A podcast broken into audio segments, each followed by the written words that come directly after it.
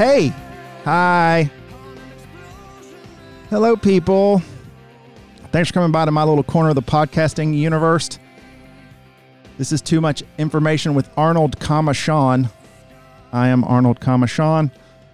My guest this evening is a guy that I've known for a, quite a while. We did the college thing together. Um, I'm not quite sure how he makes a living. I, I'm fairly certain he maybe sells bootleg porn out of the trunk of his car uh, in New York City. But when he's not doing that, he's a stand up comic and he's hysterical. Um, he plays around New York, Comic Strip Live, The Stand, Broadway Comedy Club, Laughing Devil Comedy Club, New York Comedy Club, Greenwich Village Comedy Club, probably other things that have comedy club in the name. Danny Palmer. What's up, dude? Hey, thanks, man. Nice, nice to, thanks for having me on. Yeah, how are you? I'm great. It's been uh it's been a number of years since I've seen you. I know, man. Like I graduated what, 97? Were you 97 also? Yes, sir. Yeah, man. We what are that 20 Yeah. we are old AF. We're we're on our way out, pal. some fast some faster than others. Yeah. I can tell you True. that. Um so uh what's um what's New York how's New York City? Like that to me like just deciding to go to New York like I don't know if I have the stones for that. I mean that like what did you do you remember like before we even get into like was that hard like walk me through that process like was that hard or are you just one of those like I don't give a fuck and you were just out No, it was definitely hard, man. I mean, I, I was in Atlanta for seven or eight years, eight, eight years at that point, and uh, I think it was 2008. And I didn't want to leave Atlanta. I had a great circle of friends there, still do, and I wanted to pursue to pursue stand up. And um, I don't know. One one spring, I opened the AJC, and I saw that it was like ten things to do this this summer, and I had done like nine out of the ten, and I was like, I really want to pursue stand up and I had a couple friends that moved to New York recently, you know, not around that time.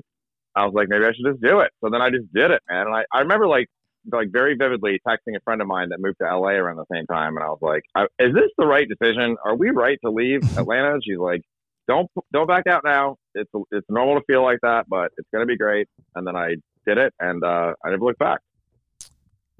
I guess I have the hardest time wrapping my head around just the sheer level of expenses in a place like New York. like, Oh, bro, it's brutal. I mean, it almost feels like how does anybody live anywhere but under a bridge? right. Uh, yeah, it's it's brutal, man. It's really brutal. Yeah, it's all about trade offs, right? You gotta like I, I thought that not having a car and car insurance costs would save me, but it really doesn't. I mean, it's just if you, if you want to live in New York, you got to be here for a reason. Is my theory. Like if you, if you're from here, that's one thing, but if you move here and you don't have a specific reason to stay, then you should probably go at some point, or it's just gonna run you into the ground. yeah, I can't like I one of the I have a vivid memory of going to New York probably in my early 20s and um well I went up with a buddy and his best friend from high school was like a like some big like swinging dick at Chase Manhattan or something, you know, like he had some pretty serious job, you know what I mean? And I'd heard all mm. these stories about him and how well he did, you know, financially and like we his and, and don't get me wrong, like his place was at like 59th and Park, I think. So, you know, he was in a good spot. But you know, we get there and I was like, I can stick my arms out and touch the walls of your place, bro. Like like the kind of coin you're making, you could have like a seven bedroom house where I live. I know, man. No, I mean, you, you don't tell me, dude. I, I used to look at uh old um I used to look at uh, real estate listings when I moved here for like Buford, Georgia, and like for what I was paying in rent, I could have like a five bedroom, three bath mansion. I had to like you know click off that real quick, and not think about it. But think about how much better the comedy scene would be in Buford. Oh man, I'm sure they've got several. Yeah, more comedy clubs than you just listed for me there. Well, I mean, you could do like Tuesdays at the Olive Garden. Um, Sure. You know, In the back for the for the, the kitchen staff. yeah, Thursday nights at the racetrack parking lot. Like it would be awesome. Like I don't It's know. outside, but it's fun. You should, so long as the weather cooperates, everything is uh, great. It would be awesome if, there, if you. I was like, well, man, I was going to do stand up, but we got rained out. It's not rain or shine. It's only shine. yeah, ex- exactly. For fear of being electrocuted by the sound equipment. So Yeah, we can't have that. yeah. So, but you are you are you doing comedy full time at this point, or are you still are you working? Also, Yeah, I still have a day job. I mean, it's it's tough unless you're like a name to make a living off doing stand up in New York, like on the Isle of Manhattan, because there's just so many entertainment options and there's so many comics. I mean, the internet really democratized comedy, and there's a lot of people here, and there's a lot of really good people here. So just getting spots at clubs is a tall order. Um, and it's taken me, you know, five, eight, ten years to get to that point where I'm a New York City club comic Mhm. pretty well established, I would say. But in terms of income, I still have my day job. Um, you know, I mean, I'm a white guy in my 40s. I don't really think Hollywood is clamoring for that at the moment. I you can't, know, I can't but, imagine why. I mean, who's to say? You know, a friend, a friend hires me for hires me for a TV show, or you know, open them for theaters. Um, you know, there's a number of things that can happen. But in the meantime, I'm loving it. You know, I, my day job, I do corporate recruiting for a consulting firm, and then I do shows six, seven nights a week, and I, I have a great life. I really enjoy it. Well, I mean, you're a 40 year old white guy, but if you age 25 years and turn yourself orange, you can be president. See, I'm on my way to big things. That's a good point, man. Thank you. Just got to think about. You got to always be looking ahead, man. You can't be looking back. Yeah. I'm gonna run this goddamn country. There you go. Um, it, the so I want to say if I remember the story correctly, um, did you do something at the punchline here? Before that, your first like thing was that your first like live thing? Yeah, you have a great memory, man. Mm. Um, yeah, I was uh, I was dating one of our college classmates, and we used to um, just write little joke ideas down, and I would like watch Chris Rock specials and just listen to like the laughter in the background. I'm like, man, that sounds so seductive. Must be so great to have a room full of people just dying laughing at your at your jokes. Sure. And then I I took this uh, three week workshop. Um, it was at a theater, a little um, theater in Decatur on the way out to Decatur off of, off of Ponce. And after the culmination of the three week workshop was a graduation show at the Punchline, the old Which- Punchline off which- Hildebrand. Which play? Which theater? Uh, Do you man. I don't know the name of it. Okay. It was, a, I believe, it was like a lesbian affiliated theater. Oh, okay. yeah. Like you have. Um, yeah, like you have. Um, but it, it was like a black box theater, and it was in the back of that. oh, gotcha. Okay. Um, but it was cool. It's cool. It's fun. I wonder if it's still there.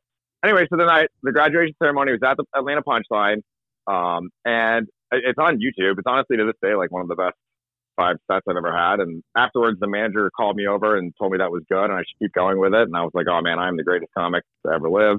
I'm gonna be the biggest thing. and then and then I did. She gave me a, a you know referral to somebody, and then I opened for a sketch troupe at that same theater where I did the classes. And I, I it was a cold open. yeah. So I just walked in the back, and the whole room was dark. The showroom was dark, and I was like, "Hey, I'm Danny. I'm the comic." They're like, "Oh, here you go, man." Just handed me a wireless mic, and I was like, "What, what do I do?" And they're like, "Yeah, just just go out there. They'll, they'll turn the lights on." I was like, "Just just go out there." Like, "Yeah, just go out there." So I got out there. They turned the lights on, and I bombed, buddy. I bombed so hard. yeah. Awesome. So yeah, those those are my first two uh, times. Everybody, right? Like everybody has a bomb story, right? I would imagine that there's Oh man, there's always those. there's yeah, there's bombing is unavoidable. Um, good friend of the podcast is Jamie Bendel, one of the guys that owns the Punchline Oh, that's awesome. here in Atlanta. Yeah, he's gonna. I gotta. We've actually been trading messages just in the last couple of weeks about me having him on here. Um, as you can imagine, like I'm sure he's got some unbelievable stories, right? As long as he's had that place, because they get, you know, they get some, they get, a, they get, they get some big time acts through there. Oh man, I saw uh, I saw Mitch Hedberg there. Oh my god, seriously? Swear to God, man. I did, I had no idea who he was. I was like, is this guy okay? he sat down and, and let his hair cover his face, and I, I was literally like turning around looking for a manager, like, um, I think this man is not going to be okay, and he just killed the whole time. Is this guy okay? That's like, yeah, my girlfriend got us tickets to this club. There's this guy. His name's Prince. I don't know. We'll see. he might be all I'll right. give him a shot, I guess. Um, was this was this when he still had it together, or like before the descent happened at the end of his career? Man, that's a good question. I mean, I would imagine it was probably in the 2004 to 2007 time frame. So I'm not sure when he passed, but I mean, he's obviously a genius, but I feel like the stuff I've seen, like towards the end, like I think he had just almost totally gone off the rails, and like it had, it tur- his sets turned into just basically like these really long rants when you're like, what's going on? Uh, yeah, yeah, which is a shame because obviously you uh, there is a certain element and and this is i have so many questions so just as a little bit of a pref- preface um i'm a stand-up nut like i love stand-up right? Like i just Awesome. think it's a it's such a pure there's a couple of reasons i like it. I think it's a very pure art form right? But in a sense that the the the creator right is very much on an island right? Like you there th- i don't know that there's anything else where you're that kind of exposed. You know what i mean? And you Yep. don't have any sort of uh there's not a drummer or a band or a backtrack or someone else or like in a play. You know what i mean? It's just you. And not only is it just, just you, you. it's not like a, a play that's been vetted or something it's your own material right? You're going up there and delivering your own experience right? And trying to convey that to people and be funny um, which everyone thinks is easy and it's not. It's really hard. Um, right. and you know i think for me great comedy um gives you for me at least it's about perspective. Like i the comics i really like tend to make me think about things in very different ways. Um it's one of the reasons i really love like chappelle because there's a lot of depth. Like he's insanely funny at the surface level but then when you start to break his jokes down like there's a lot of shit going on. You know what i mean? Like there's a lot of layers. There's a lot of stuff a lot of stuff that makes you think. Um so yeah, agreed. so I, you know, it's one of those things where I love it, and it's and I, and it's funny. Like I've mentioned this on several podcasts. I don't go enough, and it's one of those things where, for some reason, my wife and I will go see a stand-up show, and every time I leave, I'm like, why don't I do this every weekend? You know what I mean? Like, there's always people coming through. It's always a good time, and I just don't go go enough. Um, so the question Yeah. this is going to drive me into a lot of questions and you can pontificate on all those things i just said as well if you like but it feels like i don't know if tortured is the right word like i i, I sort of draw the correlation to music because i played music and i understand that right like i've done that like i've gotten up in front of people and said let me entertain you right um You're good too. no, I appreciate that. Not not well, yeah. I'm I'm to tell people I'm about 20% talent, about 80% entertainment. So, which works, right? It's just that I wish sometimes it was 80% talent and 20% entertainment, but re- regardless, um it feels like I mean like we mentioned Mitch Hedberg and it's just like it feels like there's all it's an interesting juxtaposition of the idea that comedy is funny is associated with funny, but I feel like a lot of people particularly their material it comes from really real places and the sub the source material isn't always funny right? In fact it's almost the opposite. Like i figure some of the greatest comedy comes from like the worst situations. Right. Absolutely. i mean do, And do you feel like that's i mean i mean obviously you see a lot of comics. Like do you think that's sort of a unifying theme is people sort of taking their own life sort of bombs going off in their life and trying to convert it into you know what they're trying to talk about yeah, I think that definitely is a major component of stand up, but I agree with Seinfeld on that. I don't think it's everybody's story or path or the way that they communicate or express who they are. Like, I, I don't really feel that way personally. I mean, I guess I, I haven't had a perfect life, but I feel like I've had a pretty good life. And I feel like I'm, I don't know, maybe my friends would, maybe you'd argue this, but I'm, I'm well adjusted. I think I'm pretty well adjusted overall. I don't have this like sense of deep angst that some comics have.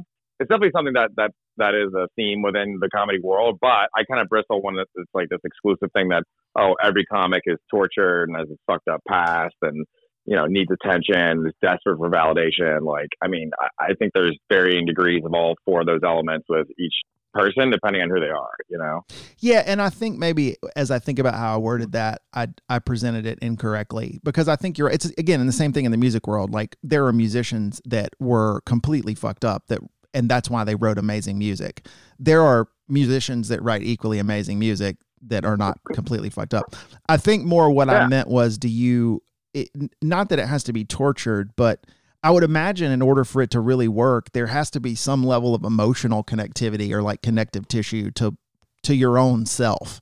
Right? It doesn't have to yeah. be like I had a horrible thing, but it's got to be real, right? It's got to come from inside you somewhere. 1000%, man. There's um I have this list of quotes that I use to inspire myself and George Shapiro, who I believe is Jerry Seinfeld's manager, he said the best comics in the world get their material from their heart and soul and I completely agree with that. I think that that's helped me to get to be a you know a pretty decent comic. I'm not saying I'm great, but I think I'm pretty good at this point after 10 years. I can get pretty good laughs, and I think a part of that is that I reveal I am who I am. You know, like if you talk to me two minutes before I go on stage and two minutes after I get off stage, I don't think there's going to be a dramatic difference in what you see from that and me performing. And I talk about you know being in my single in my 40s and getting shot down by girls, and I give specific examples of that happening, real things that have happened, and I, I, think I kind of bare my soul up there pretty soon, pretty fast. Um, my thing, what I like to do is I like to hit on a girl in the audience right at the top before I do any jokes because it just kind of breaks the tension. I don't know, something about it. Just like she has all the power, right? Because she's the woman, and I'm pursuing her, and I, I'm, I'm making fun of myself for being this bald old guy. And then if she's into it, it's interesting. If she rejects me, it's funny. If she's ambivalent, it's funny. And then she's kind of like my sidekick from that point forward in the set. And I feel like that really endears me to the audience too, because they see like that's real. But like, I, you know, you can write a joke and tell a joke and it's all structured. But me talking to a woman in the front row, that I think everybody listens right then. It it, it tightens. You know, what, like a when a dog's ears go up, like everybody like listens and watches that. They're like, whoa, he's actually talking to her. Like, what's that going to be like? You know? and I think that kind of endears me and endears me to people. Not all the time, but a lot of times. Yeah. So I have two follow ups. One is very obvious, and the second not so much. The first very obvious follow up has has that ever actually materialized into a date? it did on Saturday. Yes. winning. Hashtag winning. Yeah, man. It definitely does. It definitely does. Not all the time, but sometimes it does. Yeah. They got to break down the barriers. Well, of of course it does. Um, I did the same thing when I was playing gigs. You don't think there's not like you see some yeah. like hot girl and you want to be like, what do you want me to play? You know what I mean? Um, yeah, yeah. Heather used to love you, you performing. I used to get jealous of guys like you and Joel Lindsay. They'll play guitar and girls would just be like, oh, I'm like, I, I don't know, I can't play guitar. That sucks. Well, I mean, look, man, I had to find an equalizer. Like it, it what is I going to do? Just rely on my personality? Come on. oh God, no. um, the but the second follow the second follow up though too is I would imagine if I'm taking a guess and I, and again I'm an audience member right like I, I'm thinking now about when I see uh probably and I don't know if sometimes this is a little bit of an illusion right like to use a like a, a like a, a magic reference but uh, anytime I think someone does any kind of crowd work did you notice how I just dropped in that industry lingo. Look at you. Um, it feels very spontaneous, right? And that makes it feel a little bit dangerous, right? Like, yeah. oh, this guy is about to just go like riff. Like, is this gonna? How is what's gonna happen here, right? Like, this isn't a joke. Like he because he didn't know who that person was gonna be. Now, again, the illusion part is is obviously you probably can once you've done it a few times, you've got some tricks and some things. If they're not cooperative, you can fall back on. You know what I'm saying? Like it's not that you're wholly yep. unprepared, but on the flip side, like there's a certain element of of uh spontaneity and unknown, right? Like it's like this could go any direction. Yeah, exactly, and it does. You know, they'll say they'll say something completely out of left field, and I'm like, what? How do I deal with that? And I think the crowd they love it. The other, the other obvious follow up question is: Is have you ever done that and not realized that her boyfriend was sitting there and he punched you in the face? I have not been punched in the face, but literally on Saturday, I started. Uh, well, there was a girl there, and I was like, "Oh," I was speaking as though like for her. I was like, I said, "Are there any single girls in the audience?" And she kind of like smiled, and I was like, "You're even if you weren't next to your boyfriend, the answer would still be a hard no." and, then, and then that kind of got a laugh, and then and then I apologized to her husband, and he goes, um I said, "Sorry, man." And I go, "What?" I go, "What are you doing?" He goes, "I'm in the military." And I was like, "Oh shit." But again, like that almost feels like, and I'm not nearly quick enough on my feet to do anything with that. But if you're a you, like a professional or whatever, it's sort of like that. Almost feels like he just opened the door for lots of stuff. Right. Exactly. So now, now everything's on the table, and I got I, I got bigger laughs off that interaction with that couple than anything else I did in the set. Um, that's amazing. Uh, yeah, and I think sometimes it's hard to come back from it because it's it's so in the moment and so real. Then the, and then you do the written jokes, and they're like, okay, they sit back a little bit on the written jokes. You know what I mean? Yeah, well, sure, because then you're like, okay, now I'm going to talk about how I hate my neighbor's cat. Um, yeah. which you know, which again, in a is probably perfectly funny. It's just totally different. I mean, I do yep. think that that uh there is because now that I think about it, like I do really enjoy that element. I'm a I'm a I I like Chris D'Elia a lot, and uh, I've seen a couple of like videos of him just just doing crowd stuff, and I'm and I think this the content itself is funny, but I'm just more mesmerized at the speed of his brain. Y- you know, like just where you can go, like almost instantly. You know, I mean, yeah. I mean, obviously it's a muscle, right? Like, yep you're you're you're working it out all the time, which inherently makes you better at it. But Yep. But still, there has to be some degree of ability there to be able to just like randomly talk to a dude and then all of a sudden that turns into like 10 minutes of me just like laughing hysterically at him just the other thing too that I've found is is that or that I think and I I want to get your opinion is when you do start to engage with people in that capacity, um, I feel like you get a, I mean, just by virtue of being on stage, right, you get a certain amount of latitude, right? Like where you can sort of stretch into things that are potentially offensive or, you know, clearly you can say things that you couldn't say if you just walked up to someone on the street, right? Yeah, exactly. If, if the audience trusts you and they, they think that you have good intention and you're not being uh, cruel or directly racist or hurtful, then they'll give you, yeah, much more latitude that you could get walking down the street. Absolutely. That's sort of, this is, now we're going to get deep. Um, this is an argument I've had with a lot of people, and I want to know what your take on it is. I, I've had people tell me, because I will find humor often in completely horrible things. Right? And I've, yeah. I've been chastised before. So you and me both, pal. Where people are like, you can't laugh at that, or that can't ever be funny. And I'm just like, no, I, I fundamentally disagree with you, right? Like, or people that tell you you should never joke about X, right? Like, insert whatever, rape, pedophiles, the Holocaust, you know, the big three. Um, yeah. And I'm like, no, those are, in fact, I'll do you one better. I think those are the things you should joke about.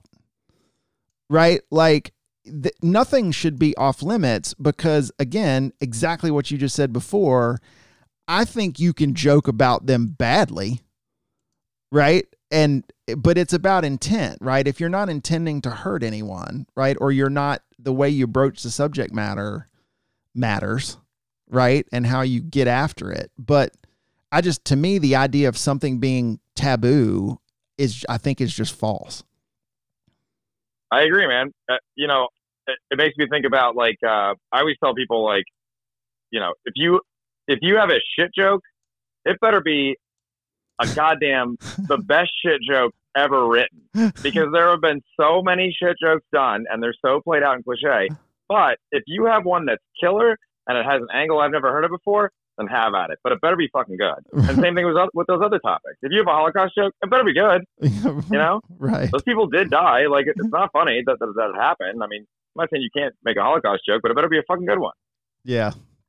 That isn't hurtful. You know.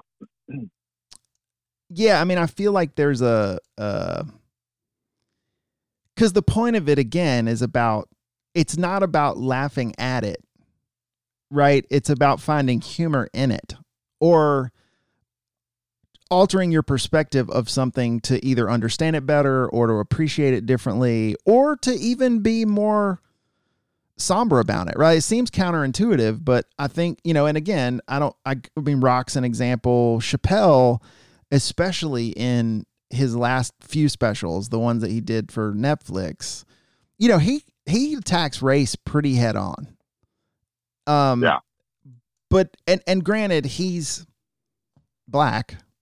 I don't know if you knew that, but I, I noticed. But um, but you know, like he's he's still very funny, but he's going at topics that really matter. They're serious topics, you know, and they're yep.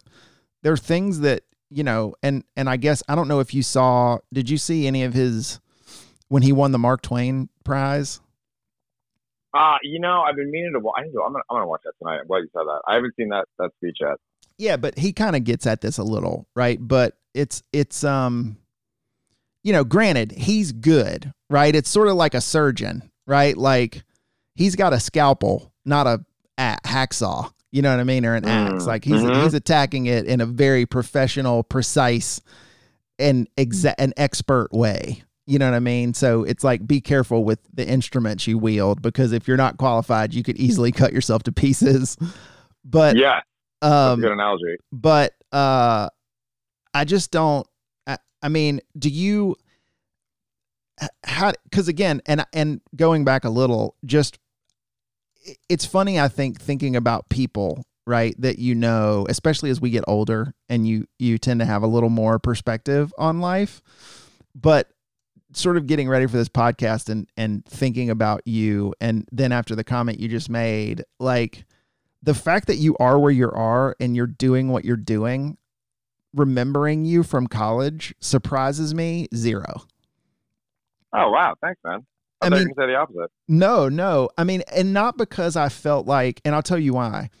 Not because I felt like that. Not that I felt like you weren't funny, right, or anything like that but I did feel like you were the guy that would always be willing to kind of take a shot.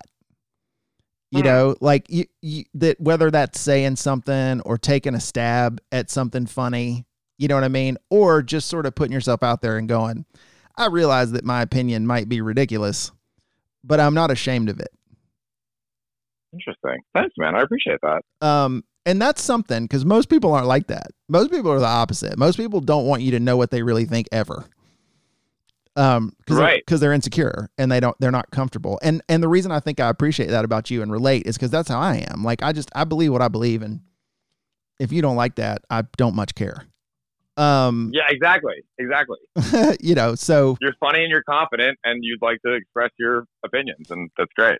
Um, interesting. Yeah, People yeah. like us are more interesting, I would argue. Uh, I, well, yeah. I mean, well, and uh, well, uh, but that you say that tongue in cheek, but I do. But then later in life, now as I engage with people beyond just the surface stuff, like when you talk to someone about stuff that doesn't matter, if you do find yourself where you're you're communicating with someone on like beyond the surface level, like the person that's willing to engage with you and talk to you about how they feel or what they think, that conversation has got substance you know what I mean? As opposed to just like, I went to a ball game, you know, I hate my girlfriend.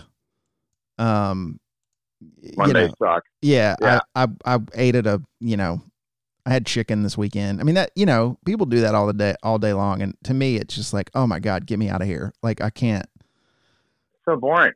I can't do this for long. Um, so do you, in the process of deciding what you want to attack. I'm I'm a little just interested in your process, um, unless of course you don't want to. It's too secret. But um, no, man, I'm I'm an open book. But I mean, do you active? Do you actively seek out topics? Are you just do you just try to stay aware like of what's going on around you and you say to yourself, "Oh, there's something here. I'll make a note and I'll come back to it." Um how, where where's the, how do you get at how do you start like tearing the skin off of of whatever you want to get into? Yeah, I mean, I think what's well, two questions, right? Like, how do I get the material and how do I build it out? Yeah. Um, I, I would say, you know, 95% of my jokes I come up with through conversation. Just talking to people gets the creative juices rolling, like this conversation we're having here. Probably come up with three jokes off of this already. And then I'll write down an idea. Say, oh, that's kind of interesting. Or, you know, I have this joke that I did. It's one of my like kind of standard jokes from back in the day. I, I was at a pond with my friend Derek and we were kayaking and we were both pretty high. And I watched these ducks and it just made me think about like ducks have like families and I'm the single guy. And then I was like, you know, ducks always have a, a there's a mom duck and a dad duck and four little baby ducks. You never see an older, single, jaded, horny duck out cruising the milk ducks out swimming around trying to get duck puss. But that that just came from me being high, sitting on a lake, looking at a duck for a minute. You know. oh man! Hashtag duck. Just so you know, when this when I tweet this episode out, hashtag duck puss. Please do, dude. I love saying it sometimes. Is one hundred percent going to be the hashtag for this. Thank hashtag you. My friends will appreciate that. Duck puss. I'm putting a marker. That's a in the podcast right now. Um, and I and you and I, and I think from what I understand, like you work a lot, right? Like you're you're in clubs most nights.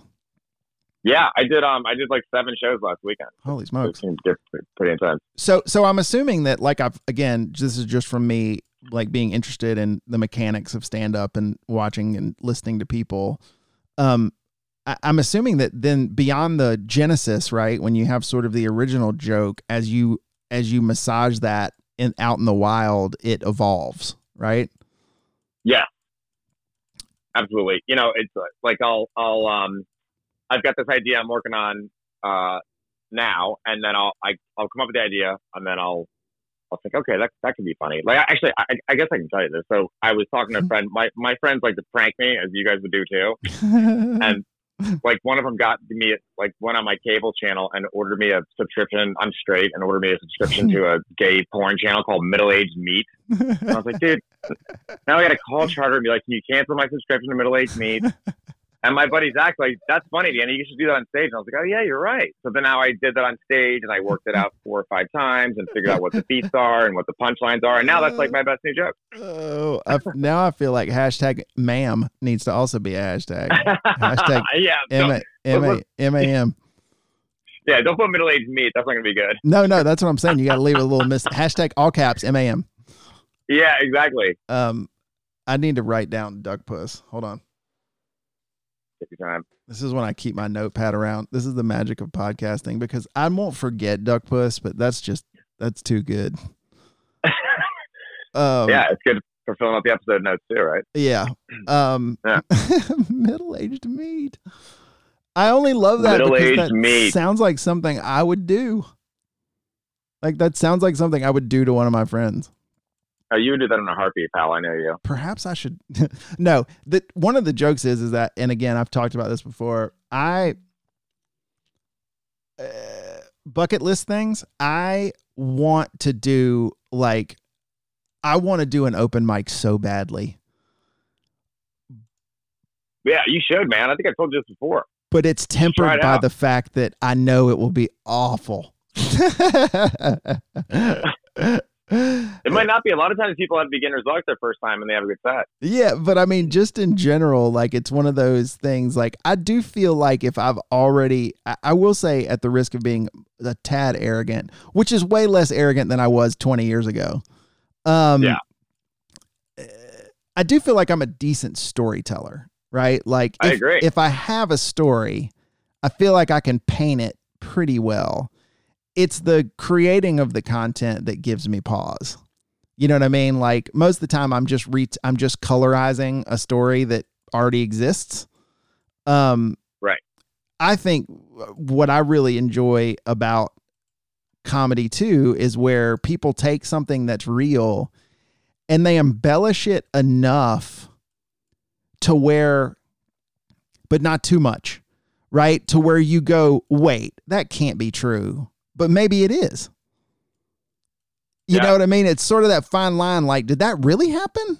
Or you know and it just leaves you curious enough right? Like to where they've crafted the story in such a way that you're not quite sure if it's true or not.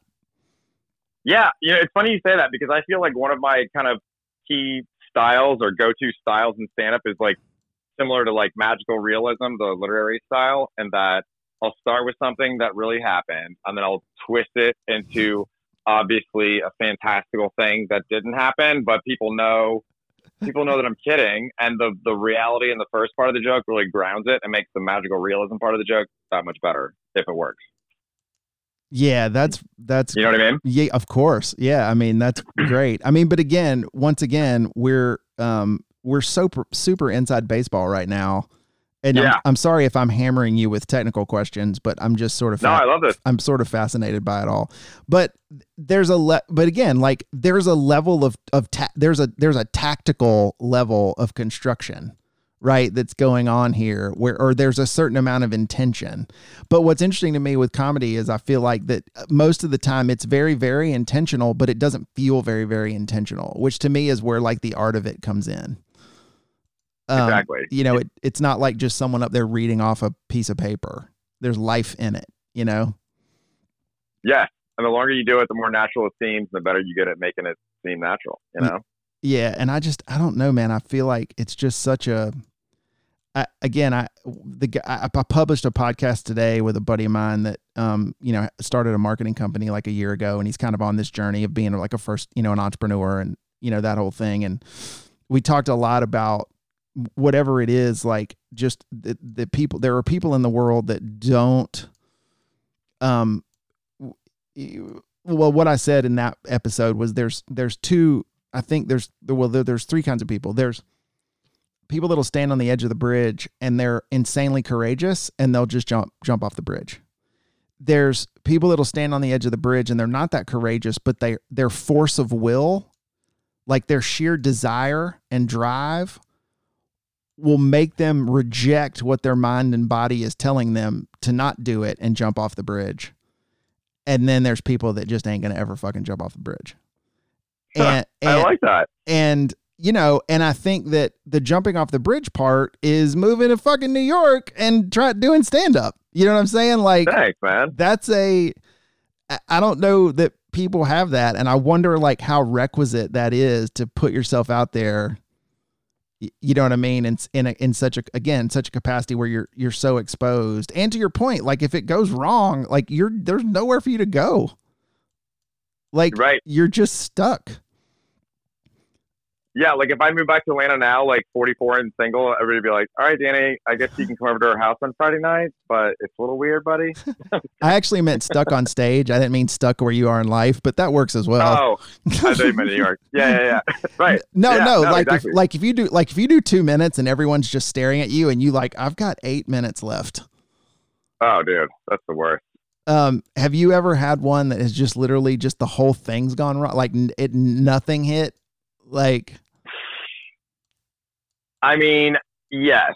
I've bought, I mean, I can't even count the number of times that I bombed, especially in the early going, and especially like open mic where the audience is a bunch of comics that give two shits about what you're saying. They're just looking, through- looking through their own notes. or it's the girlfriend Um, there just to see their open mic boyfriend.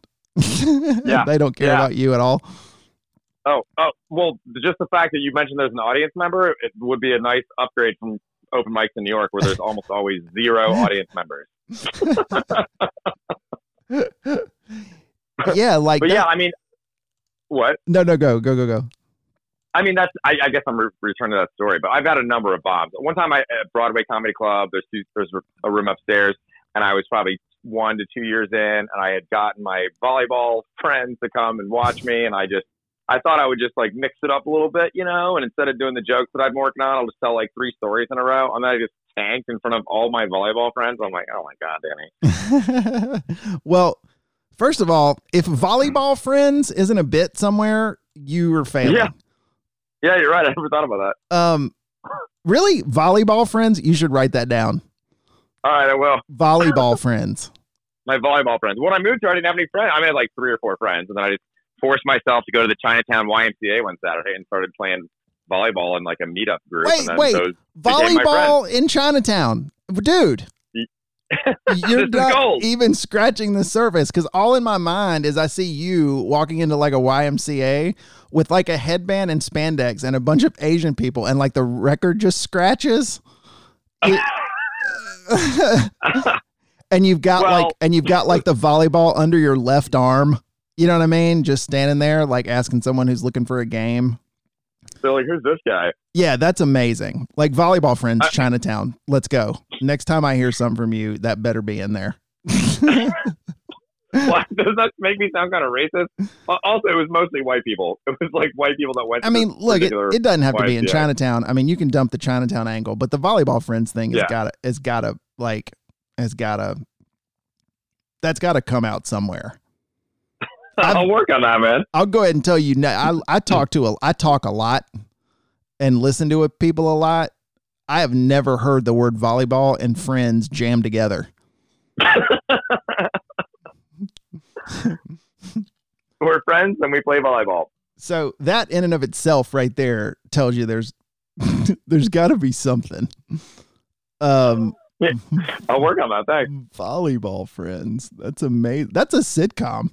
Like I don't even know why we're talking about a bit. Like you should write that. Like write a pilot. Um, Coming up next on NBC, volleyball friends. yeah, I mean, or at very least you could put it on Adult Swim. Easy.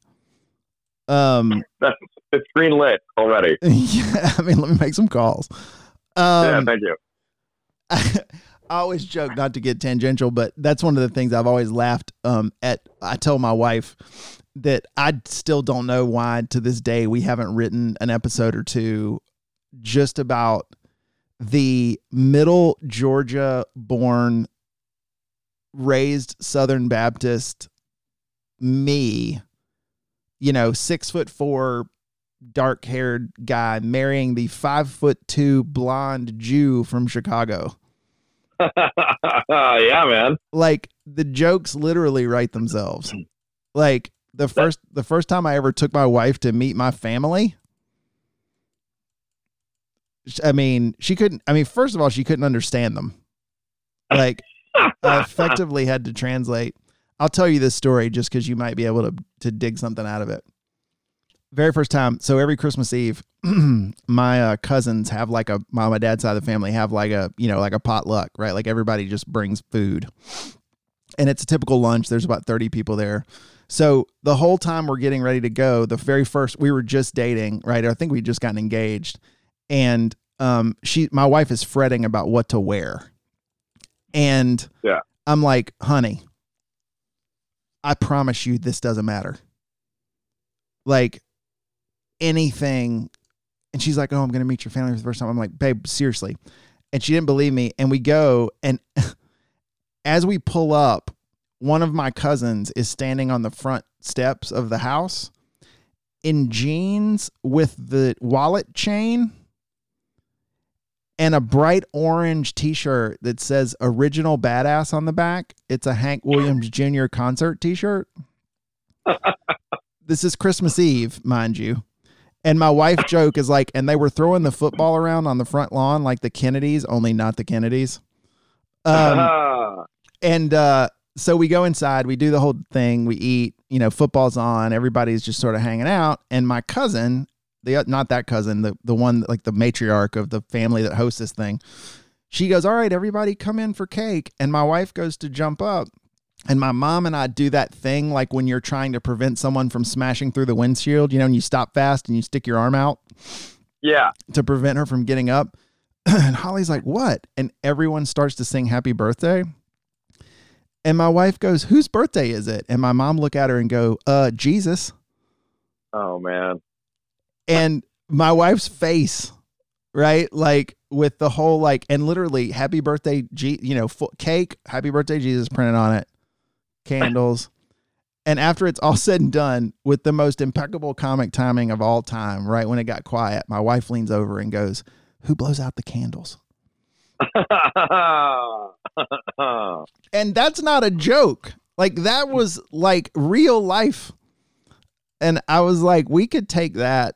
I mean, there's infinite just numbers of stories like that, like that are just I I can't even. I feel like I, Right. I, I feel like there's a gold mine in there of the the Jew and the redneck. Um. uh. A Jew's first redneck Christmas. I mean, seriously. Uh, that's the other thing too. You've totally lost. I mean, not that you had an accent before, but you sound very not not not like you spent ever spent any time in Georgia. Oh, really? oh, for sure. Well, did I ever have a southern accent? I don't think you had a southern accent, but I definitely remember like I think the first time when I heard or like not that I heard, but when I you know, I, I obviously knew you were doing stand up and I think I just went out and sought something out, you know, like I went to see if there was something on YouTube or you might have put something on social media and I was like, "Oh my god, I don't remember him sound like that at all." Interesting. Um that's what you get for being around all those heathens. All these Yankees, man. I mean, in a that, But I, I am a Yankee. Like I'm from Cleveland, I so like, but I grew up I- from Florida, so yeah. I I listen to all of your Cleveland nonsense all the time. I, I know. Um, My Cleveland nonsense. between fucking Indian stuff and University of Miami stuff, like I've almost blocked you on social media more times than I can shake a stick at. You probably should, man. It's not too late to block me. I don't because it's I would, but then I wouldn't get a chance to jaw back and forth with you, which is like the, all, which is the whole fun of it. Yeah, we're we're we're great at that. and then you know, and then we're having a perfectly acceptable, um, uh, you know, numbers kind of like ragging on each other exchange, and our buddy Mike Peters has to come in and ruin it by being not funny. Oh, dude, Peter's his his jokes, man. Peters has many issues. As, as we say this as he serves our country overseas. yeah, I mean he's in Afghanistan right now, like that gives him a pass. Yeah, whatever, pal. Like you're gonna You're keep. still gonna get shit on. oh yeah, you're over there potentially getting shot at. I mean, okay, fine. How long are you gonna You're play? still a dork tough, buddy. How long are you gonna play that card? You're still the yeah, that card. you're still you're still the guy that spilled a glass of wine on me at Joanna Monahan's wedding. oh, Uh, that's right, man. Um, where What I epic night that was. where I had earrings and highlights and frosted hair. Um, hey, we should have taken some more pictures from that hotel room. no, there's one picture, and that's one too many. Is it really? I need to see you. Out. Show, send Yeah, it to me. I want to see it. I will. It's awful. It's me and it's me and Darden and um, I think Peters after the Great Wine Incident. Um, and I just had a legit argument over that, right? I mean, I don't think we had an argument. I think that it bugged me because of the nature of how it happened. Accidents happen, but I want to. I want to. I feel like he was doing something uh ostentatious. You know what I mean? Or like it wasn't. sure was. It wasn't just like he was walking somewhere and accidentally, you know what I mean? He was swinging himself around with total disregard for all the people around him. And I just ended up as um, collateral damage. so you justifiably had a beef to, a bone to pick with him.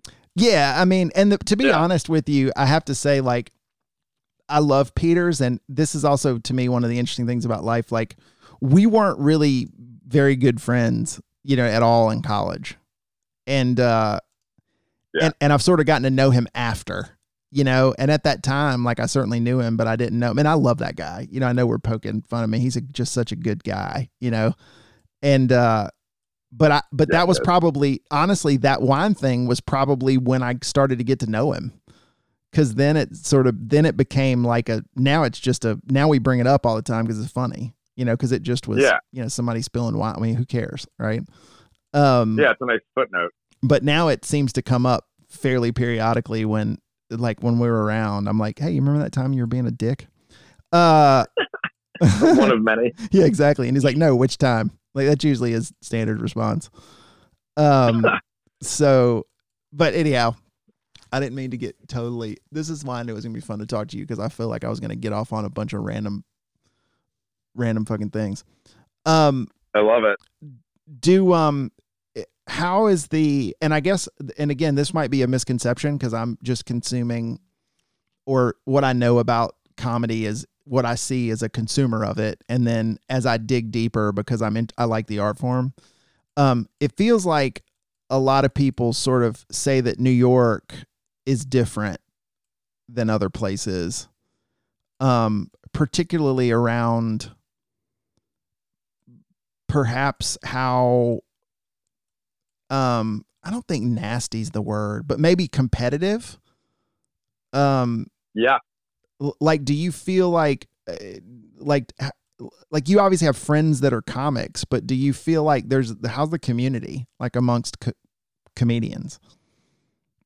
You know, yeah, you're you're totally right about New York. It's definitely different than all the other places. It's it's a place where you can get great because there's so many opportunities for stage time, and it is highly competitive. Uh, and there's a, a shit ton of excellent comedians here. So, I mean, I feel like it's my I mean, 90% of my friends at this point, I've been doing comedy for like 10 and a half years. So 90% of my friends are comics. so I would say that I have a pretty wide range of friends that are comedians and we all, you know, love each other and are supportive of each other. And, you know, we've been best friends with each other for like a decade. So these are the people in my life that I've known over years and years and years. And then, you know, some of them start to blow up and it's like, yeah, we've, that's, that's awesome. And I've known you for such a long time that you're just like a genuine friend, lifelong friend. So, I, I think it can be competitive, and you know, certainly with like getting into the top clubs and getting on the you know high end or I don't know the the most talked about shows or the most coveted shows, that can certainly be competitive. And you know, the bookers want to book a diverse range of comics, so you know there can be griping amongst like white male comics that they're not mm-hmm. getting the opportunities that people that aren't white and aren't male are getting, and it's like yeah, well then again you know, we've had hundreds of years of having all the advantages. It's time to turn the tables. so there's all those kinds of conversations happening all the time. And I'm not saying that there aren't some competitive elements, but um, I would say for the most part, if you're a fairly funny person and you have good social skills like you and I, then you're just going to find your own circle of nice, fun, supportive people. And, um, you know, the, the, the challenge for me, I, I'm trying to be a, sound like a jerk, but there's a lot of comics in New York that aren't that funny. And there's a lot of them and they're you know they they, they hustle and they're hardworking and they're everywhere, but it's just it's just a little stressful because it's you know I don't know. I, I guess I've become a comedy snob over the years. I'm not saying I'm so amazing, but you know, once you kind of recognize what good is, and you just want to be more and more immerse yourself with those good comics and to, to watch their good comedy. So it's I don't know what I'm saying, but yeah, it's it's um I say it's a mix of collaborative and competitive. But if you're amongst the right people, it's more much more collaborative than competitive. Yeah, and you know I don't think that that's necessarily unique to comedy. I mean, yeah, more but more so than with yeah, com- exactly. with comedy. I mean, I saw I experienced this a bit in music. Um, and Atlanta is probably again atypical because it's sort of the same stereotype, right? Like it's like musicians I know that came up in New York. They're like people will sabotage your gigs, right? Like they they oh will, oh you know, like they will literally try to fuck your gig up, right? Because if you wreck, it, it's a spot for them, right? Potentially. Um, How would they fuck up your gig? Oh, like, um, you know, like call and try to tell convince people that they you got double booked or call and act like you're them and say you've got another gig and cancel people out um, what? Oh yeah, that's crazy. I didn't uh, know that happened. Um, yeah, yeah, yeah. Or like, you know, if they play first, like if you're playing ahead of someone, like fucking something up on the sound or something, so it can't sound good. Oh late, my later. god. Yeah, yeah, yeah. It's ridiculous. But it sounds like. Go ahead. Sounds yeah. like what? It sounds like those law school students that like rip rip pages out of the books yeah, exactly. in the library. So nobody else can pass the test. Yeah, yeah, it's stupid. Like you don't, you know. But again, that to me is like, shouldn't you just be worried about like your merit? Like, just go be better, right? Like that. That to me, that's how my brain works. It's like I, I don't want to sabotage that guy. I just want to whip beat him. Like I just want to get better. Yeah, um, exactly. Beat him on the court. Um, but Atlanta is totally the opposite, right? Like my music experience here, like you know, I would have guys like if they couldn't, like if something came up and they couldn't play a gig, like they will call you and go, "Hey, can you fill in for me?" or "Let me put your name in with this guy," or "Hey, are you trying to get into this place? I'll try to help you get in." You know, it's just like a very yeah. very different experience, which you know I'm grateful for. You know, at the t- in the time that I did it, but um, there would be the person though that comes in and like I guess the two people that probably bothered me the most with music and I wonder, I want to know if you think this is comparable with comedy. Is the two people that really bugged me the most were um, the people that thought, like, that thought they were better than everyone else, and they really weren't. Like, like they believed they were just better, and they just really weren't. Even if they were equal, it's like you think you're better, but you're just kind of like the rest of us. Um, yeah, man. And then, and also people that for some reason thought that, and again, Atlanta's not LA or New York, but Atlanta's a big city, right? It wasn't like, you know, you can just roll in off the street and to the same thing, like get like the prime gigs, you know what I mean? Like the, the rooms where, you know, everybody wants to play. And like I opened and did whatever I could do for three, four years before I got like headlining slots and like the good clubs and Buckhead and that sort of stuff, you know? and then or the ones that roll in and feel like they're entitled to just play the late show at CJ's. You know what I mean? Like on a yeah on a Saturday, and I'm like, you just got here like 45 minutes ago. I've been. I took me three years to get this gig. Like, go fuck yourself. Yeah, dude. The the mix of arrogance and delusion is the worst possible mix. yeah, exactly. It's uh, awful. It happens all the time, and I, I think especially in the performing arts because you have to have some sort of level of arrogance at the beginning to have the guts to do it. But then if you maintain that arrogance after you've surrounded yourself with much more talented people or much more experienced people, then you just become this delusional jerk. And it's just awful, man. I see it all the time. I feel like too, like again, music's probably a little different because you do need to know how to play an instrument. But I feel like, and this is probably one of the reasons why I'm hesitant to try to go do an open mic or something you know, and and just again like sort of check that item off the list, my bucket list is um the whole idea that um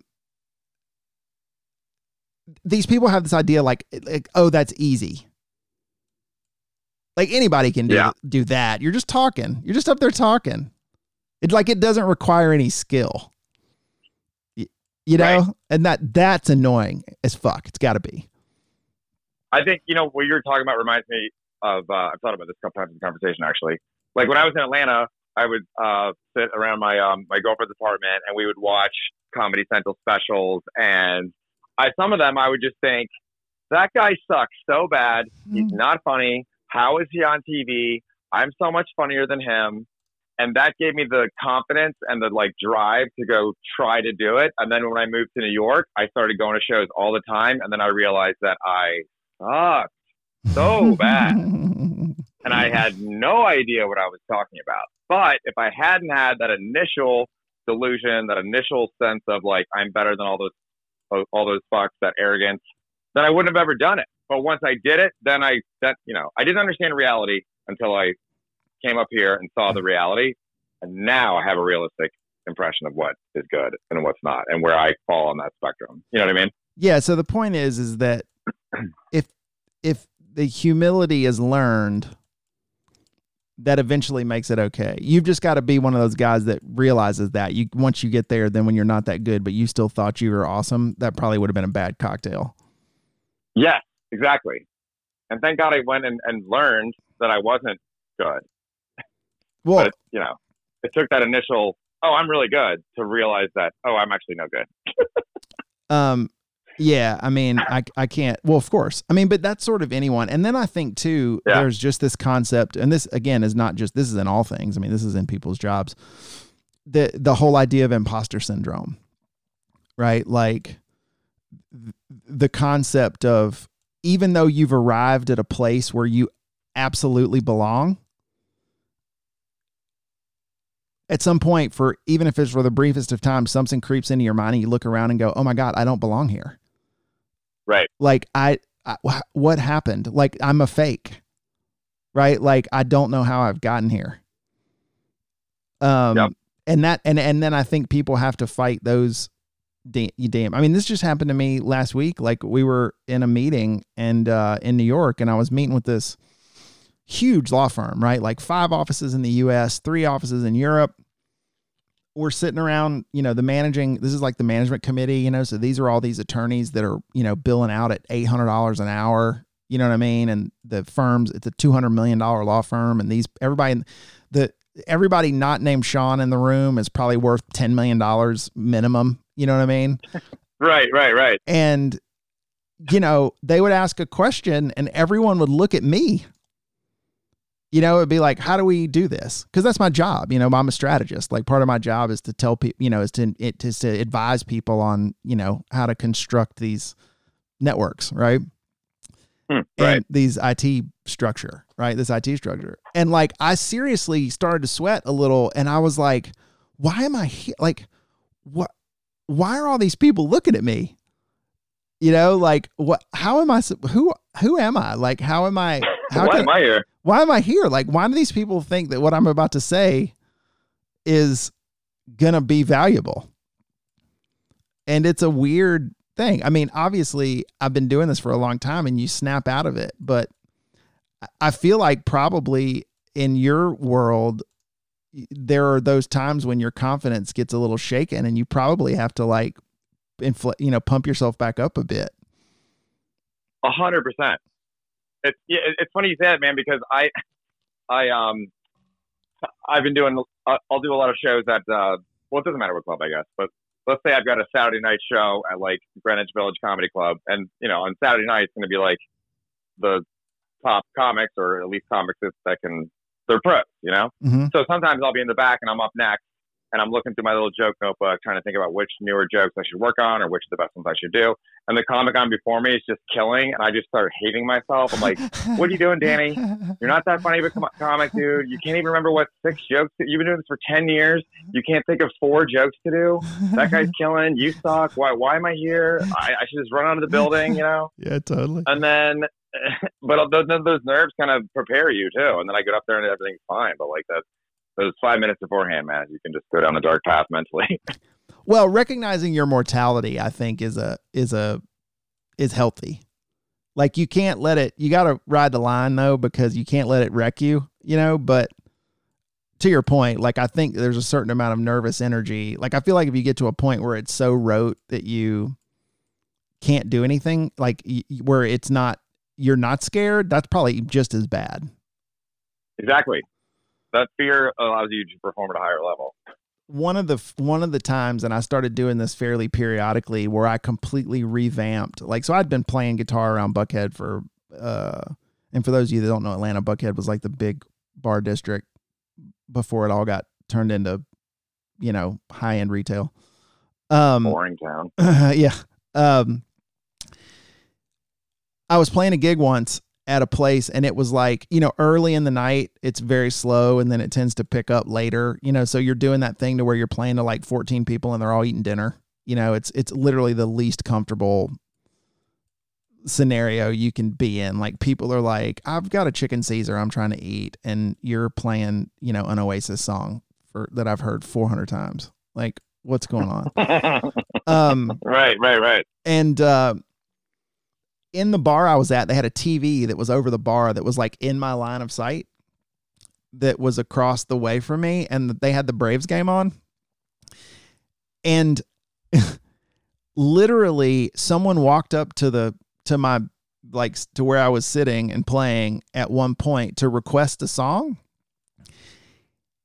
And I I had started watching the Brave game, Braves game in like the bottom of the first inning. It was the fourth inning and I didn't remember anything I had done between the bottom of the first and the fourth. Like any of the songs you had played? Yeah, didn't didn't remember anything I'd played, anything I'd done. Like the set, my set list hadn't changed in forever. Like I was just on autopilot. Oh, I see your thing. Yeah, yeah, yeah. Got it. And like I played them all. I think they were fine. No one left. No one threw anything at me. Right but two good signs. But I was like, I've got to completely rebuild my set. Like, yeah, this is no good, right? Like, I can't, I can't, it can't be so like I, I can't be on the like I got to be on the edge a little. You know, like I can't just play play for 30 minutes and not remember the last, you know, those 10 songs or those 8 songs I just played. That's crazy. Dude, 100%. And so it- that happens in the comedy world too. There's some comics that, that will sit in the back and watch, and they they do the same routine every time to the point that the comics will all look at each other in the back and will mouth their routine to each other because it's all they ever do. yeah, I- and and, and same with comedy, man. Like I I have that's why I'm always looking at my jokes in the back because I I always have three to six joke ideas that I'm working on. Some work, some don't. Some I tweak, some I give up on. But I'm always working on new stuff, and I'm always working into my set. And if I if you don't do that, you're never going to be great. You know, I'm not saying I'm going to be great, but I'm saying like you've got to do that to get better. You got to keep challenging yourself with new songs. Yeah, and it just, I mean, but also too, I can't imagine that anyone that's going through the motions like that, it's possible to be even be all that funny. Right. No, and they're not. I mean, there's like it's like they're hacks, right? So like they can they can do their 15 minutes and it'll kill because the audience doesn't know that that's that's the only 15 minutes they've ever done, and and you know it is usually good and that gets laughs, but it's not good in that they're not developing and years are going by. It's like, what are you doing, man? Just is, is this a hobby for you? You're just gonna say the same things over and over just to, just to get the validation of the sound of laughter, but not develop as an artist? Like that's kind of sad. Years are going by. Years are going by. The sundial Years in are the going back by, is man. just toward the hourglass is upside down, and the sand is pouring. Same seven jokes. Oh my god. I mean, yeah, it's brutal. Um but I've listened to two like that's again probably pretty healthy. I, I one of the things that I that I absolutely love and it's like I don't we don't get out to California a ton, but um when I am in LA, like I make a hundred percent sure that I'm carving out part of my time to go to the comedy store Right. just because I don't know if you've done, but you know, you can go on there on like a Tuesday night. I had a buddy that went like two months ago, and it was, uh, and it, you know, it's like 18 bucks or whatever it is, you know, 20 bucks. I don't know. And it was, uh, Rogan, then Chappelle, oh my God. then Tom Segura, then uh maybe it was Sebastian Maniscal Manic Manis I can't say his last name. Maniscalco, I think. There you go. Um Maniscalco. and somebody else and it was just like you know and he was like 20 bucks. Wow. Like, you know, because they all are in there working on shit. Yep. And uh oh, another thing you'll appreciate if you're if you ever get if you're down in Atlanta in the next few months. So um you know Laughing Skull here, the comedy room they opened up in the back of the Vortex? Yes, I performed there and I've done uh, the festival twice. Um so I guess Kevin Hart is doing a movie and he's here for like 4 months. Oh, okay. and they're doing a thing where if you f- i guess you just have to follow i mean you don't have to but the way they're if you follow laughing skull on instagram the morning of they'll do a post and it's $30 i think. And kevin and it's just like two kevin hart tonight two shows. Wow, that's dope. and it's and he said so a buddy of mine went to the first one and he's like look i'm here doing this movie but i'm also trying to get my next special together. So don't expect me to be all that funny but i'm working stuff out and i'm i need to do it in a room. That room seats what like 70 people or something like that. Something like that, yeah. um and apparently they're just like pop like drop you know and the t- they now they it sells out in like three minutes two minutes you know what i mean? Like once they post it on instagram like it sells out instantly. But my buddy went and said basically like he sort of prefaced all that and said so if you want to come back more often when i do this you can sort of see like how this works right? Like because i'm going to be doing different stuff the same stuff it'll change you know what i mean? And Yeah. And he just pulls out his cell phone and starts scrolling through notes. And he would look at a note and then he would just start talking. And then he would stop and look at his phone and look at notes and then he would just talk about something else. And Right. I, I haven't had a chance to get a ticket yet, but like I want to go see that so bad. And I'm not particularly like a huge Kevin Hart fan, but I just think it would be super in, like in almost like it's almost like a lab experiment. You know what I mean? Like just watching somebody like that who is clearly one of the biggest comics in the universe right now. Right. Um like just do his thing, right? Like go through his like the paces. Yeah, man. I, I saw it reminds me. I saw Chris Rock in Atlanta at Uptown Comedy Club down right downtown. Have you been there before? No. It's a uh, it's a like a black comedy club. Um, and I took my girlfriend Trisha. We went and saw Chris Rock, and it was incredible. He was like making eye contact with us, and I mean, it, he was getting ready for that "Kill the Messenger" special, and Oh, the yeah. joke of his that I laughed the hardest at, he cut out of the special. I mean, like that's how good he is. But my favorite joke didn't make the special. Yeah, that one's just on the floor. I know I'm ashamed too because apparently, I, and I'd missed it. And I I had a chance to get tickets and I didn't. But one of the last four Netflix specials Chappelle did, they taped at the Tabernacle, and um, Oh yes, I rem- I watched that. I remember that man. because he did um, and this is again too. I think he did seven nights in a row, sold them all out. So Oh, that's that's So only cool, that's only twenty one thousand tickets and whatever a week. dude. I saw Chappelle at Tabernacle. It was great. I don't know if I played in front of twenty one thousand people in the summation of my career. I had them all together. yeah, just add them all up. I don't know that it was 21k. Um, Hilarious. so I want to talk about. So the other thing is, which is cool, is you have a podcast called Yeah. Space. What the fuck, dude? Um, That's right. I've got to know. Maybe this is a little bit too. This is a little too pro. We're gonna break kayfabe here. It's a little too pro wrestling, but I'm not saying that I doubt you're legitimately interested in space. but clearly, you have space elements. But then also your buddies who are very funny. You guys are just riff and talk about things in between. You know the bits. Yeah. So I'm just Yeah. really curious as to how that was born. Like, were you guys like, it would be really funny to do like a comedy podcast and let's do something weird and make it centered around space? Or were you nerds just sitting around going, wow, I think space is really interesting. We should podcast on it. And then if we're funny around it, that's, that'll be fine.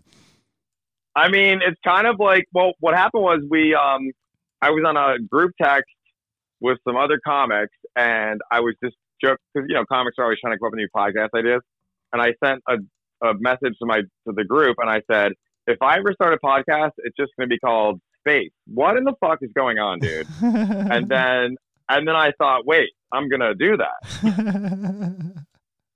so then my uh, my buddy Zach, my co-host, he's one of my best friends, if not my best friend. He and I, uh, you know, we banter and talk shit to each other constantly. yeah, Zach, so, the crazy, agreed to do the, it. the crazy OCD dude, he needs to get on meds.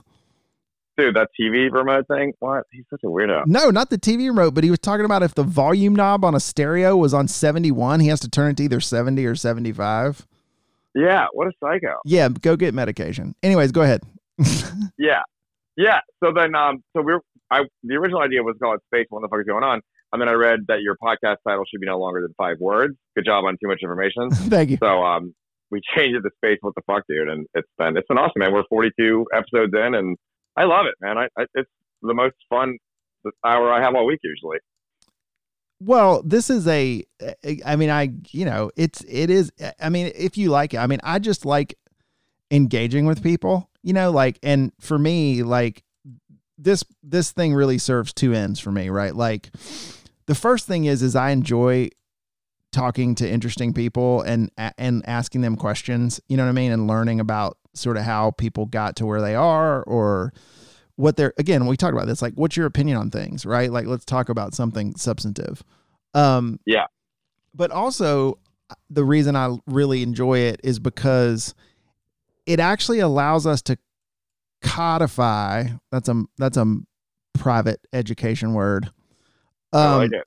it lets us codify conversation, right? And w- I actually went to a one man show, and this was one of my big motivators for this was, um, if you think about like, if a thousand years from now aliens land on the planet Earth, right, and they find like an old hard drive. And they don't speak the language and they don't understand our culture or history or context they're going to look and all they're going to find is like they're going to crack open somebody's social media account and all they're going to see is like pictures of people's food and then a bunch of people of people taking pictures of themselves making like duck face Right. like it's like food and selfies. You know what I mean? Or like someone standing in front of a monument. You know what I mean? Or like making like, look, I'm pinching the Eiffel Tower. You know what I mean? Dumb shit like that. Um, yeah, we can't let that be our legacy as a human species. But if you think about it, like I believe, not to get overly philosophical in a podcast that has been very funny so far, um, that conversation and engaging with other people is really what sort of the, the whole game. It's the whole game, right? It's kind of what life's all about, right? Like Yeah. your engagement with others and what you learn and all that sort of stuff. and we never capture that. Like we don't capture that now. Now I know it's not as easy, right? Like, but we don't capture conversation. We capture stupid pictures of ourselves all the time. You know what I mean? Or like, you know, look, my cat is sees the ball on the screen, and so he pawed it knocked the TV over. Ha. You know, like those are the kinds of things that people grab.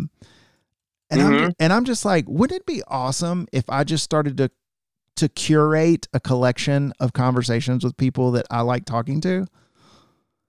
And they're always there for me. Like I'll be able to listen to this forever. Right? If Yeah. I ever want to come back to it. And that to me is what's really rad about the medium because I think that it's there's that there's you know because so much point in time, you know, everybody's perspective changes over time. And the even just like I've gone back because obviously I started this before I got sick, and then you know I didn't have any for a year because I was trying not to die, and uh, I've even gone back and listened to some of those, and it's even interesting to just like hear what I was saying and think about how my perspective has changed since going through all the shit that I went through. Wow. How has your perspective changed? Oh man. Um well, I think prior to now and and I've thought about actually this a lot because I heard this a thousand times before I got sick and I never internalized it. You know, when people would talk about like it's so cliche, but it's just like, hey man, you never know. Yeah. Um, and I'm like, yeah, sure. You never know. Sounds good. Um, and then all of a sudden one day I was walking from my TV room to my kitchen and I hit the floor. Oh. And I woke up seven weeks later. Um, and then oh my God. and you then- had no idea there was any sort of issue? mm-mm. I mean, Oh my God. I was I'm scheduled. not high right now. That's terrifying. I was, I was, I was, I, well, let me refront.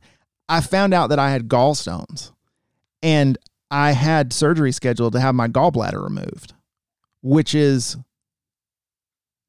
the most common, you know, something stupid like 35 million people or, you know what I mean? Like some extraordinary, it's very, very common. You don't need it. Yeah. When they find it, you just, they just take it out. Doesn't affect your life, doesn't change anything. You know what I mean? They just take it out.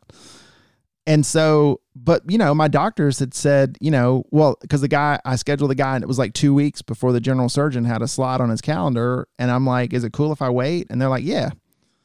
And, you know, because again, what happened to me is extremely rare. And, you know, that's what it was. It was a gallstone, right? That got lodged in my bile duct, right? Like, and it, you know, all that fluid but started backing up into my liver and my pancreas and it just blew everything up. But, um, but uh you know now i know it's true you really don't know and you know the scariest part is my best friend from kentucky well you remember abney david abney Yep. Yep. so you know abney found out you know holly my wife called abney and abney packed his shit and was in atlanta in like five and a half hours and I remember you posting about that. and So like nice. he was, you know, and God bless him, like he came down and, you know, sort of like took care of everything, right? Like, well, I mean, not everything my wife took care of, but, you know, he just, he would step in right when he needed to, right? Because my, you know, my mom obviously was a mess.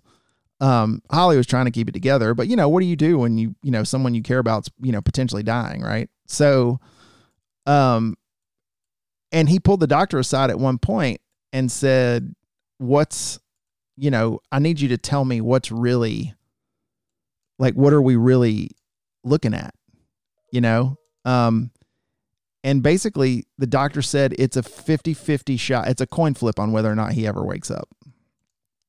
Oh my God. And you know, like I, I didn't obviously they didn't tell me that story until much later, right? Like until I was way on the road to being better. But that's a crazy thing to try to internalize. You know, like you're Yeah. you're you're you're a you're an NFL football game uh coin toss away from being dead. Like that's you know, I mean nobody really goes that those odds are hard to come by, right? Like that that nobody gets it's you don't get that close. Most people don't get that close. You know what I mean? At least not at my age, right? And uh you know, so like for me it's you know, a lot of it is that, right? Like it's like so again, like projects like this, it's like, hey man, if you want to do this, like you need to do it, right? Because Yep. why else am I grinding? You know, why am I busting my ass and working every day and doing all these things? Is it just to go into my office and get a big, you know, decent paycheck and all that? Like that's a I mean, I, I like what I do and it's important to make money, but I mean, it's not like that's filling up my soul every day, you know? Um Yep. but the other thing, which I think is the probably the biggest takeaway, is the amount of people that made themselves available, that helped out my wife, even just like, you know, Holly'd been at the hospital for four days straight, you know, and not come home. And it's like, can we go over to your house and let the dog, you know, you know, feed the dogs, or can we bring you something to eat, or can we, you know, do something, or you know, that would just come sit with me when I didn't even know what what I was talking about, you know what I mean? Or I was, compl- you know, I had a trach in for a long time, so I couldn't even talk. So, um, I don't. I it's again. It sounds a little silly, but like I don't quite know how or why I did, or that I think that that even that I did anything, but I don't know how I got myself into a position where I have the kind of people around me that I have. You know, like just from being feeling fortunate, you know what I mean, and feeling. I don't want to use the term blessed because I don't, you know, necessarily buy into all that shit, but um you know, it's just like I'm grateful. Like I know there are a lot of people that don't have that. And it would have been infinitely harder, you know, not so much on me, but on my wife and other people if all of these people cuz everybody's got lives. You know what I'm saying? Like it's we've all been there. You know, like you think about it like if anybody says they haven't done this, they're a liar. When one of your buddies calls you, like especially when we were in our 20s, and they're like, "Hey, dude, I got to move this weekend. Yeah, I was just thinking that. Will you come over and help me move?" And in your mind, you're like going, "Fuck no, I'm not coming over and helping you move. Are you joking? Like that's the last thing I want to do this weekend." Yeah. Um, but it's kind of the same, right? Like, who wants to come sit in a hospital? You know what I mean? Like everybody's got lives, you know, and lots of lots of people put their own you know, could have been doing things for themselves and instead they were doing stuff for me and my family. And that Wow. is a powerful, humbling realization. Um Beautiful. yeah so that's probably the thing like I, i'm i'm eternally grateful to and and conversely like i have tried to be better about communicating with the people that i care about because it's just it's Mm. it's so easy to not. You know what i'm saying? Like it's just easy to be like man i worked a 10, nine hour day today and i came home and you know i wanted to eat something and then i just wanted to watch some tv with my wife. Or on a weekend you know you've killed yourself and it's like i don't want to go do anything this weekend. You know what i mean? But so and so's having a party and it's like oh i don't know if i want to go and i don't you, you know but it's sort of like those are it, it's just recognizing that that maintaining your relationships is it's the only currency that we that I think it's the only currency I have that really has any value. I mean, Wow, that's beautiful. I agree, man. like don't get me wrong, like I, you know, like where I live and I like my car and I like to be able to pay my house payment. But uh, I probably would have lied if you'd have asked me the question um, before all this and you know, and someone says, "Well, what if you lost all that?" And I'd go, "I wouldn't care." Well, that's a lie. I would have cared. Right? Yeah. Like Now, I don't think I really would care. Like it would Hmm. be, it would be hard, you know what I mean? And not to say that you want that to happen. Like if again, if I lost my job and we had to sell our, you know what I mean, whatever happens, you know, you something. But now it's like are my people around? Right? Do I have the people in my life that matter? Then okay, I can all the other shit can be replaced.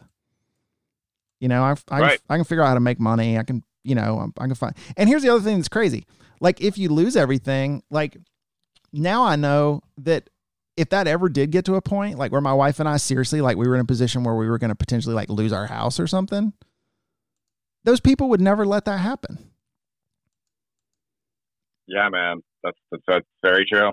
I mean, and and now I'm the same way. Like so now probably more than in the past when people like when people ask me for things or ask me for help or like I go the I'm like, "Yes, I will help you. I, what do you want? What do you need? Tell me how I can help you." Um and I don't and again, I don't think I was a total selfish bastard beforehand, but it comes a lot easier now. Like, you know, my thought process when that goes down, and not to say that when people ask for help that sometimes they go, ugh, I don't not I do not want to do that. But I remind myself like people didn't have to do that shit they did when you were sick, but they did it. So get off your ass and go do whatever it is they're asking you to do. Yeah, what a beautiful thing to have learned. It's awesome. So that's that's kind of a meandering answer, but um No, I love it. It's like pay it forward, but it's like it based on a real on your life, the experience that you actually had. or in this case, really is it pay it back? Because like I feel like Uh, I get a lot People, yeah, I feel like I get a lot from you know, or I, or also too, I don't know that I, I I pay attention. I need to, I, you know, or I think for any person, I'm just like pay attention to the things you get from people. You, you know that sometimes maybe you you take for granted. Like it sounds really cheesy, and you know, I'm glad we're not in the same you know city right now, so I wouldn't be compelled to like give you a hug or anything. But um, uh. thank God. I'm incredibly grateful for this conversation. You know, like we haven't talked in a long time. I've I've kept up with you through, you know, normal modern channels, you know what I mean? Like just watching, you know, what's going on or if something happens or whatever. But you know, we don't we don't talk much. We don't see each other much, but you know, we were we were friends. We ran in the same circles. I appreciate what you're doing with your life. I think it's cool. I think it's rad that you've chased your dream like that, you know, Thanks, because because I don't think people do that. And I'm just great. I'm grateful for the that you have given me an hour and a half of your time to do this because time's valuable. It's the most valuable thing we have. And Same to you, man. And you know but i don't know if i could have i don't know if i could have not only do i not know if i would have necessarily thought that way if this was two years ago but i don't know if i could have or would have verbalized it Y- you know what i'm Mhm. saying like or said it out loud because that's another Right. thing i think that's hard for dudes and that's another just like actually tactical chains is like i try super hard to tell people that i care about that i care about them and it sounds like a ridiculous thing but um, you know, guys are not generally particularly good at that. Um, Agreed.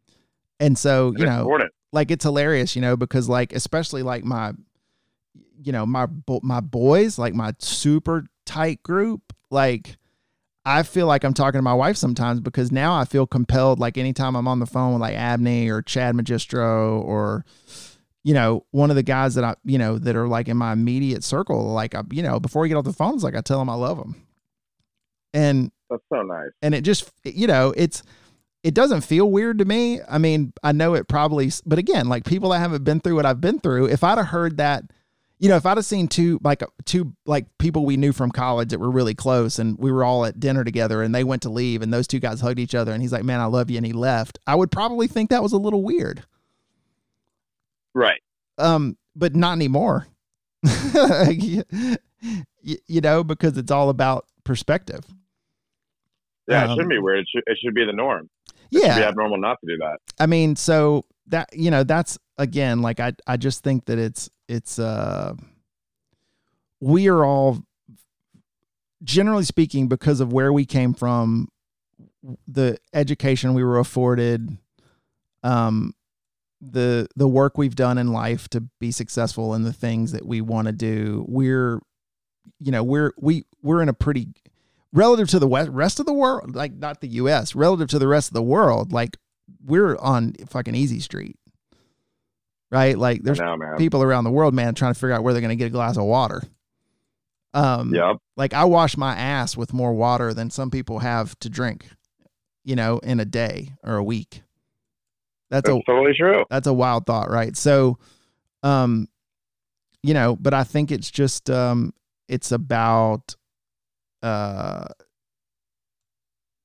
just sort of reminding yourself that uh, your time is finite, and you better take advantage of of whatever you can.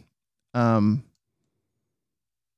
but it's cool because, like, I think it's thinking about it, but like what what you're doing and what you've done exempl is that it exemplifies that you may not think about it in that context but like it's sort of how we open this thing up like packing up your shit and going to one of the hardest places in the world to do something and doing it and then still doing it like 10 years later we need more of that in the world Thanks, man. so That's really nice. con- so hugs Hugs to you, bro. I appreciate. I really appreciate you saying that. um I'm. Uh, I'm grateful for your friendship, and I'm. I'm glad you made it through that. And and uh, you know, you're a great guy, and always have been. And I'm glad we're still in each other's lives. it's been a long time since old keg of ass Old keg of ass. i still Can I, we tell that story?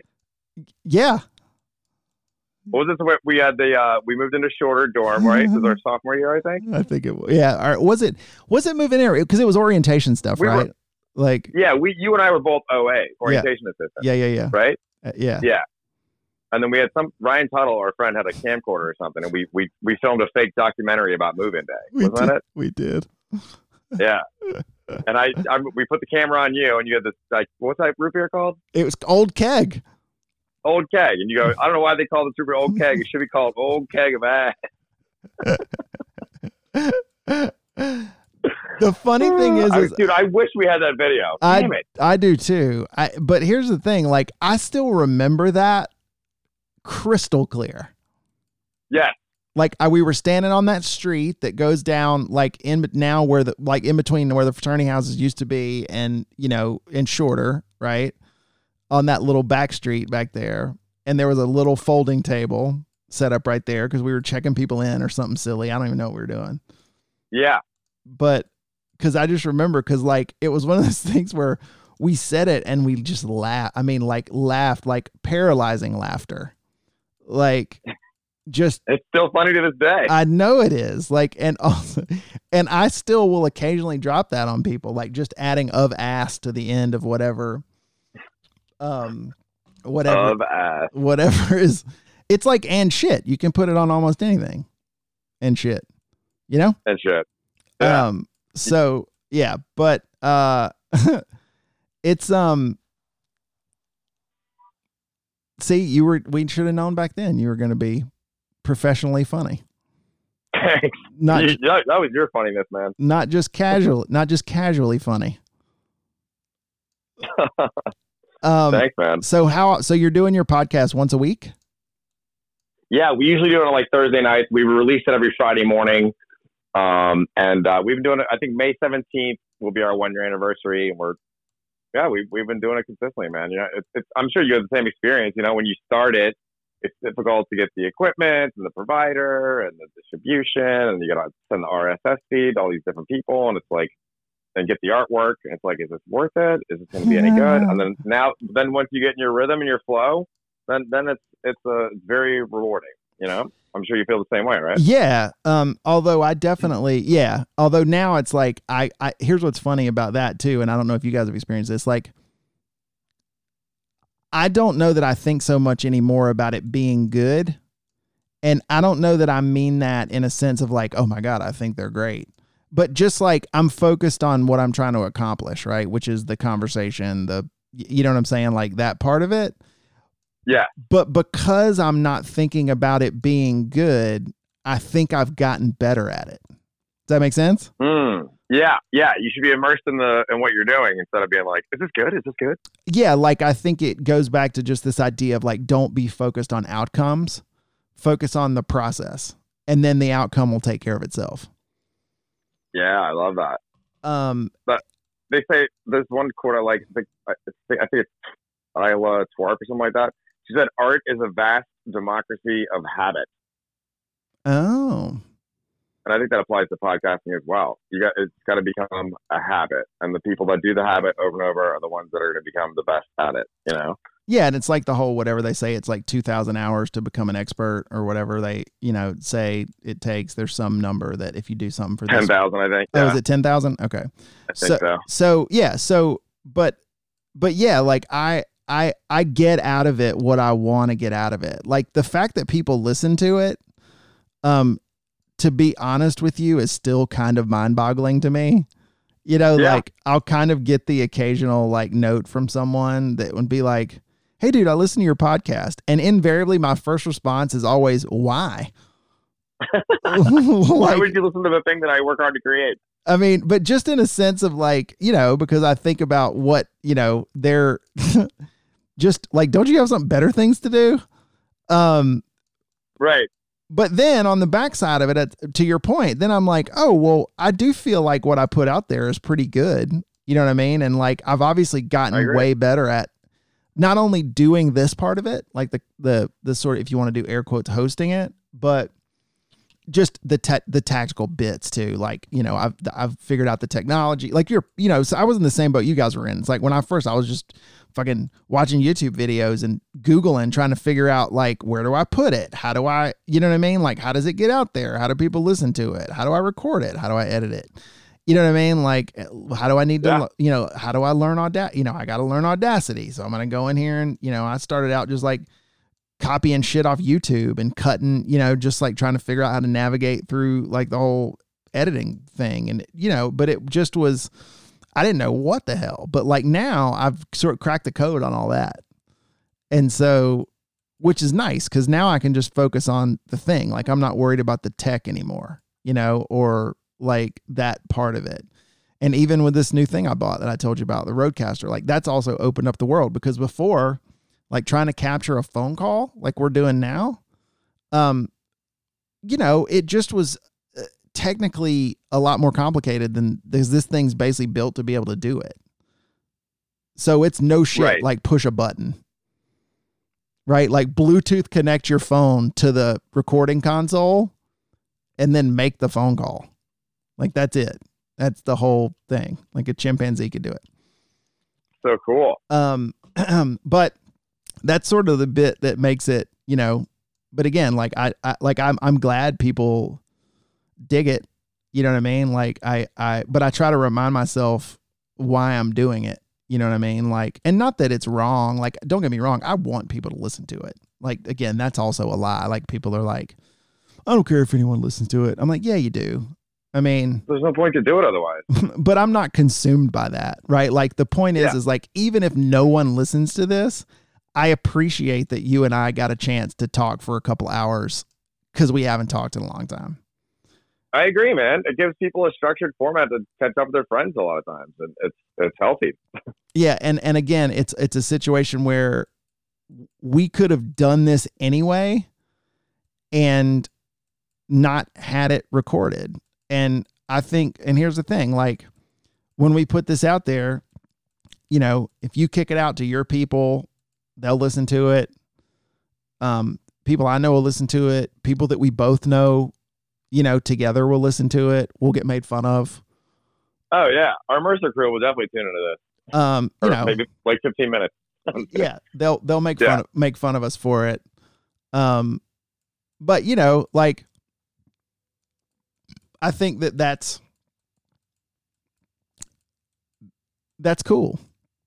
And if those people can relive some of those years, or if Peters listens to this and remember when he ruined my fucking tie, Dude, Peters will definitely listen to this. He's in Afghanistan, probably not much to do at night. I know what's else. I'm gonna be like, dude, listen to this instead of walking around like looking for landmines or whatever. Yeah. Um, What's up, Peters? You little bitch. hey, listen to this instead of getting shot. love At, that. instead of getting shot Yeah, at. exactly. Um, that guy. Um, so man, I I really appreciate the time. I've I've taken up a lot. Um, are you? No, thanks for having me, man. Yeah, so we definitely um, next time I get to New York, um, we got to hook up. I definitely want to come see you do your thing. Um, and if you get down to the A, don't be a stranger. Definitely, man. I always get out for Christmas. Man, I, I try to get down there a couple times a year, but we'll see what happens this year. Yeah, well, keep Yeah. me keep me posted on when you're uh when you're gonna be here, and um, we'll hang out soon. Um, what's the best place to find you? So I know um, DannyPalmerComedy.com. Um, do you do the social medias? Do you have? Yeah, my um, Twitter and Instagram are at Danny Palmer NYC, and um, or we have a Instagram for the podcast, Space WTFD. And uh, yeah, my show schedule is on DannyPalmerComedy.com. I run a show every Friday night at Black Cat LES. It's a cool little coffee shop on the Lower East Side, and it's become it emerges one of the best shows in New York every week. So if people are in New York want to come to that, another great way to see uh, see me and to hang out. Uh, that's amazing. So what I'm going to do is, is I'm going to link. I'll put links to all your social media in the description of the podcast. Um, Thank you, I appreciate it. and um, also your shows. So for those of you that are listening in New York, or those people who are going to go up to New York, go find this guy and laugh a little, and um, you know, duck puss. So uh, Duck Puss. so thanks again, dude. Thanks everybody for listening. It's been a lot of fun. And uh, as always, until next time, press on.